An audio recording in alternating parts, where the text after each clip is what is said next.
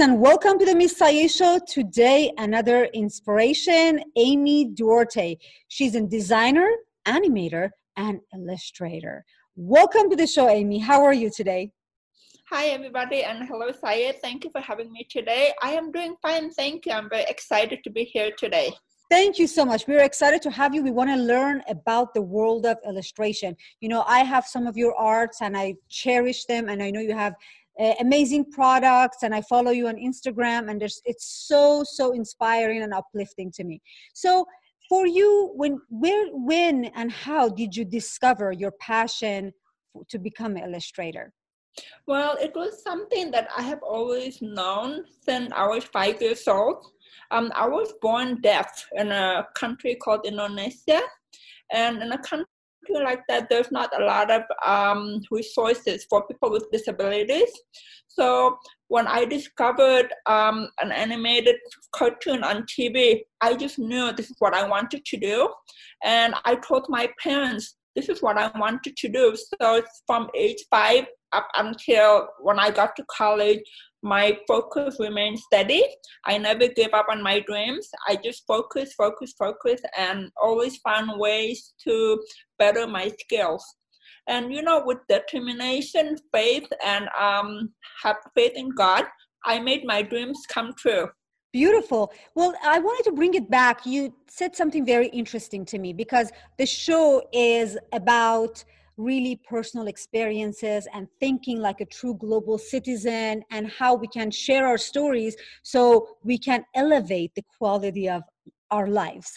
Okay. And you mentioned uh, you were born deaf, and yes, in the country of Indonesia, which is a beautiful country, and I love that country, uh, there wasn't enough resources for someone like you. What does that mean, and what are the challenges okay. that this will bring? Okay, just to show that um, our audience had a point of comparison. In America, when a, baby, a newborn is born in a hospital, they have something called the newborn screening test, where they test everything, including hearing. When I was born, I didn't have any of that. And even when my grandfather found out at around eighteen months that I was not responding to sound, my grandfather told my parents, you need to take Amy to the doctor, something's not right. So my parents took to the doctor, and this was at eighteen months. Even the doctor said, hmm, we don't have the tools or the equipment to do the right test. So why don't you bring her back when she's four years old? And then we'll do some tests. Mm-hmm. So we're talking about a four-year gap. Right.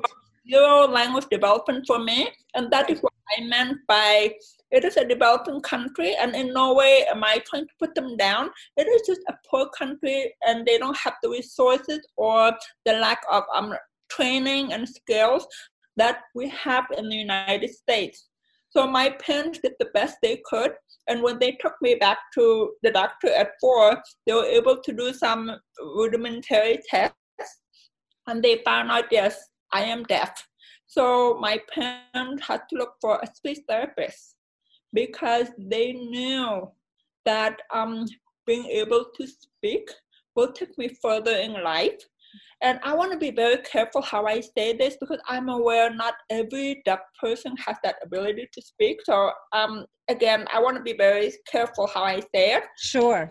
The reality mm-hmm. of life is if you learn how to speak, it does open more doors. Of course, yes. And, you know, there's no way to sugarcoat it. So that, that is how it is. I took speech therapy for years and years and years. And um. hopefully, as I'm sitting here speaking with you, it has paid off. Beautiful, beautiful. You know, I, I thank you so much for openly sharing with me. I love having guests like you, that they're so open and comfortable and vulnerable to share their experiences. So that means a lot to me. Um, also, you said something that brings it back to the point that I have been often talking about on the show and on my platforms, the power of our words. What yes. we say, the energy of our words, which someone like you who had to go through training and speech therapy to even put more effort to be able yes. to easily, fluently speak. Oh, yes. Someone like me who can easily speak um, yeah. should not take it for granted and should be even more extra careful to use more beautiful, positive, uplifting words that, Thank you know, because you. so we can give good energy to everybody and uplift ourselves and each other with simply the choice of our words. Thank you. I often talk about it that sometimes we say, I don't like that. Instead of saying, I don't like that, what about we say, I prefer this other yes. thing, or I like yes. this other thing, the words that we use. So I want to bring it back to you, but I just want to touch upon that yeah. because it's a very important thing to me. Yes. Um, so uh, that's what happened in Indonesia, and you knew you wanted to be an illustrator, and you had a speech therapist. And what about in school, growing up? Was it any uh, difficulties with other kids, or they didn't have the resources to teach someone like you? Um, I was, well, first of all, my parents did check out a school for the deaf in Jakarta. That is the capital city of Indonesia.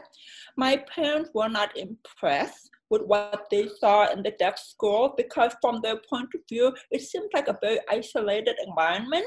Uh-huh. But the deaf children are just with deaf kids. Mm-hmm. And my parents saw in the long run, it would be better if I was put in the hearing world. You know, helped me learn from the very beginning how to um, assimilate into the hearing world. Right. So it was the harder path for me, but in the long run, it was so much better because that I learned how to um, communicate with hearing people, how to be in the hearing world. It was not easy. It was a lot of hard work, but I made it work. And for that, I'm very thankful to my parents for making that decision for me. Incredible. So yes. kind of, I know I'm kind of I'm digressing a little bit, but to go back to your question about the school, my parents enrolled me in a, what we call a mainstream school, the hearing school, and I was the only deaf student.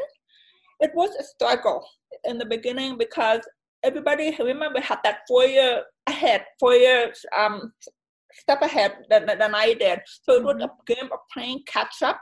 Mm-hmm. My parents would help with my homework. Mm-hmm. And um, when I got to the fourth grade, I was still behind. Mm-hmm. The principal called my parents and said, you know what, we cannot keep her in our school. Mm-hmm. She is so far behind. We cannot um, support a deaf student. Right. From an American point of view, Americans go, oh my gosh, that's discrimination. But if I can share from Indonesia's point of view, it is not discrimination. From their point of view, we there's they're thinking we don't have the training or the staff that know right. how to work with a deaf student. So right. you cannot kind of force a deaf student on us. So right. I can understand both point of view. Interesting. But Interesting. So what I did was, okay, how do we make the best of it? So my parents sent me to Canada to live with my mom's sister. How old were you then?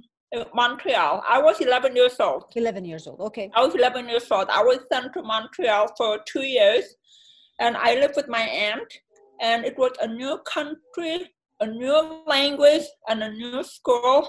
But, um, you know, there's a saying when life throws you so many curveballs, right? Like in baseball, that's when God gave me a baseball bat and said, swing the hell out of it, and I did. I had a, I had a cho- choice either I sink or swim, and I decided to. I'm gonna swim sure. the hell out of it. Sure. So I just grabbed that baseball bat and I swung left and right, up and down, upside down, trying to hit what I could. Right. And I think it worked. Bravo. You just Bravo. Don't give up. I mean, I'll, I'll be honest. There are days when I felt so defeated, but I always have that faith in God. I say, God, if this is your plan, right, I will I will follow it. It's not easy, please. I, I'm not asking God to make my life easy, but give me the strength to go through what your destiny for me is. And sure. um, sure, I, sure. I'm here, so hopefully I'm a living testimony. That, that is great. You know, yeah, the inspiration. Uh, you know, when you have lots of difficulties uh, growing up, it's a blessing. I always see my difficulties growing up as my dear difficulties because they really made me who I am. I was like, yeah. oh my goodness, if I want to go through that right now, no thank you. But when I went through it as a child, and as you said, it was just coming at you, you just deal with it, and you're like, whoof, wow, look what I've done. Right. I'm so much more prepared I am. So I understand you and I can relate to you. And I tip my hat to you. Bravo to you. Well yeah. done. Um, Thank you. Let's talk about more about your work. I know okay. that you worked in Hollywood. Tell yes. us a little bit of that experience and how was it to, you know, make your okay. dream to that level of accomplishment? Okay. When I went to college, um, remember back in the days before we had emails, we had to write letters on a piece of paper. And what I did during the summer times when my friend and I were back in their home, some of them are out of state, well, I would write letters to them. And the way I write letters, I try to draw pictures. This is what I did today. And I draw it like in a comic comic strip. That's oh, what I did. Awesome. And so one of my friends who received that letter from me left it on her coffee table. And it so happened on that day, she had a visitor who was a commercial director. So this guy came and saw my drawing on her coffee table and said, who did this? And so my friend introduced the both of us. And um, the commercial director said, would you like to work on some storyboards for commercials? I said, is the Pope Catholic? Yes, yes. So um, I would go to my college classes early in the mornings. When I'm done with that, I went to the studio and I would draw my heart out, and I'd be working on commercials for McDonald's, Snapple, Hanes. And I was only nineteen years old. So Incredible. It was a huge break for me. And one, they, they know the way I worked, I got called back a lot for other jobs. Incredible. Yes. And when I got to my junior year of college, I applied for an internship at Walt Disney Feature Animation. That that was like my holy grail. It was the dream that I've had. That's Walt Disney, right? So I applied, and mm. what I didn't know was the amount of competition, the amount of people that applied for a very tiny number of positions. I got called in for an interview, and they told me, we have only fifteen positions, one by fifteen, and we have one thousand five hundred of you competing for this position. Yeah. Mm-hmm. And I thought, oh my gosh, but I did my best. You know, I showed them this is what this is what I can bring to the table, this is my work, and I I left the rest up to God. I I said I, I did what I could, and within a couple of days I did not hear a call back, and I was getting a little disappointed. But then I got that call. Woo! It said, Amy, you got the job. So that so was my big my big uh, stepping stone. It was my internship at Disney. And then when I graduated in my after my senior year of college, they offered a full-time position. And from right there, I would just work from one movie to another. Incredible, incredible. So, and I think the key is to be very professional mm-hmm. at your work. Mm-hmm. And it's so important to keep promises. Mm-hmm. Even if the promise is not really work-related, but it right. builds your character. Yes. And yes, a perfect yes. example is if somebody at my, my work said, oh, Amy, I love that um, muffins that you made the other day. Can I have your recipe? Can I have the recipe? And I said, sure, I'll bring it tomorrow. And follow up with so it. So even though it's about muffins and nothing related to it. Sure. But I always follow, follow through. Always. Bravo. Bravo. one hundred percent. one hundred percent, Amy. I so understand you. And, uh, you know, I know you personally as well. I so agree with you. It's your character. It shows your reliability. It yes. shows that you come through. And exactly. one more thing about you that I personally know that I think actually it's not lucky. You didn't get lucky. Uh, besides that, you're excellent illustrator. You go the extra miles. Yes. So you don't. You and that's something that, you know, I very much believe in and I like to implement. You don't just pass the finish line. You no. pass the finish line and you go a mile to make sure. Correct. That's that's how I think. Correct. And I think that's that's what you do. And that shines in your work. It's like this girl is not coming to just get the job done. I say, okay, five o'clock, I'm leaving. No, she's gonna no. get make sure she's performing like top level. Yes, and it's important to make the clients feel that you hurt them. Yes. So that's so important, and that's the magic of making client call you back again and again. So right. really, there is no secret. It's not like, ooh, a magic formula. It is so simple. Yes. Be reliable, always follow through, and like you said, go the extra mile. And yes. you, you, you're pretty much stepping stone for your career. Well, thank you so much for sharing these personal points with us and uh, the, the key to your success. Um, tell us one of your most favorite work that you have done and why. Okay. Um, my favorite experience in my whole visual effect career was working on Fantastic Four. Mm. We were working on the special effect for Jessica Alba's character. She was the Invisible Woman. Whenever she became emotional, she became invisible, but her clothes stay on. So you have to kind of track in the back of her clothes, or if she's wearing a watch, you see the watch floating because her arms become invisible. And you keep the little highlight of her face, so she's not completely invisible. You see a little bit of her eyelashes or her nose.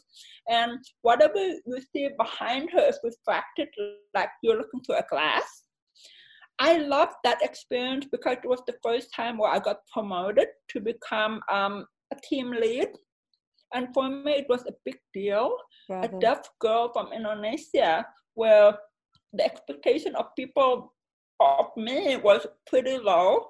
And people, by the way, people expected back then that I will only amount to learning how to sweep the floor or cook. That was the expectation of me. So for I me to you. be able to achieve a lead position and lead wow. a team of artists to do the special effect for um, the Invisible Woman. Bravo. It was a milestone for me emotionally and spiritually. How wonderful. Congratulations. And thank you for sharing that. That's another thing. Sometimes, like, to our young audience, our young followers, if you dream of something, mm-hmm. it's enough if you dream it. You don't yeah. need to convince everybody else that this is your dream and you're gonna, you don't need to convince everybody. As long as you are convinced, keep going. Because yes. many people may have their own version of what they want for you or how they see you or what's enough for you. But right. you, if you know, you know. So don't yeah. worry about convincing others about your dream. If they don't get it, don't even share it. Just keep right. going. So right. I hear you. Uh, that's fantastic for the Fantastic Four film. Yes. Um, Congratulations on that. You seem like yeah. you have lots of great work under your belt. I also know you're putting some calendar products out. I own one of your calendars. And I see you do lots of royal family uh, editions, uh, which is very cute. What inspired you to do that? Um, I'm sorry, can you repeat that last question? Sure. I missed you. You do lots of royal family, like royal family. Oh, the royal family, the royal yes. family, yes. Um, it started as a hobby. Uh-huh. I, I am, I'll admit here, I'm a big fan girl of Kate Middleton, the Duchess of Cambridge, for years and years, because mm-hmm. to me, she's the epitome of grace and being polished and being on a world stage, but always, but still very relatable. And I love her fashion. So it started where I would draw the beautiful dresses that she would wear. And I trust me, it started as a hobby. I would have in a little sketchbook. But then when I started sharing it with a couple of people, and then people said, oh my gosh, I'd like to buy a print of that. So, and, and then it kind of grew. And over the years, my followers have just kind of grew. I mean, I, I want to be humble about it. I still have ways to go, but people have kind of discovered me. And now I'm selling um, the royal art fashion prints. So it started as a hobby. And also, Very good. Um, I have authors who are writers of romance novels that mm-hmm. are about the royal family. They contact me to illustrate their book covers. They are beautiful. I it definitely caught my attention, and you know I, that's why I, I wanted to everybody else to know as well. Before we wrap up the show, there are people who are maybe inspired to become mm-hmm. an illustrator. Yeah. And um, do you have couple of resources that you could share with us? I know we talked about the ethics of it and the personality yeah. traits that we need and uh, or habits that we need to okay. uh, implement. But sure. what uh, resources could you offer to someone who's a young, young, you know, young woman or young man and they want to become an illustrator? Okay. Um, one piece of advice I say, if, if somebody wants to get into the animation field, mm-hmm. you have to be one hundred percent committed to it. If, if people come up to me and say, oh, you know, I'm going to major in economics, but I want to do this on the side, it's a much right. harder hill to overcome. Right. Right. Because if you're doing fifty percent here and fifty percent sure. here, you are competing with people who are doing it one hundred percent. Sure, sure, yes. So you always have to live it, read it, breathe it, eat it, live it. So that is my best advice. Don't get so scatterbrained and trying to do twenty percent here, twenty percent there. Right. Then no, no, no, all, all energy. Another thing that I'm saying, Grand Canyon is Grand Canyon is because all the water went yeah. over there and became Grand Canyon. If it was lost right. a little, little bunch of little streams. So if you want right. something, if you want something one hundred percent here, there yeah. is no plan. That's B. it. That's the key. It's what about the resource? Are there any resources? Are there any apps or website that people can start uh, developing their skills?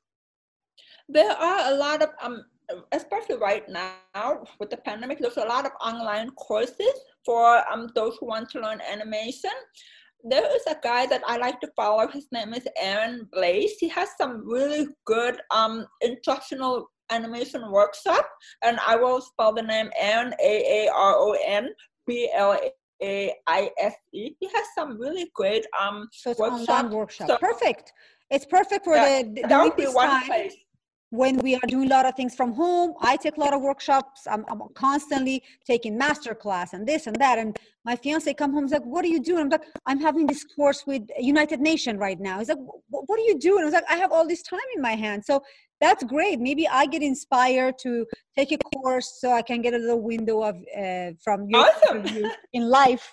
And thank awesome. you so much, Amy, for giving us your time. Thank you for your inspirational story. Uh, sending you lots of love. Mwah. Thank you. Safe. Bye. Thank you. Bye-bye. Bye, everyone. Bye. Bye.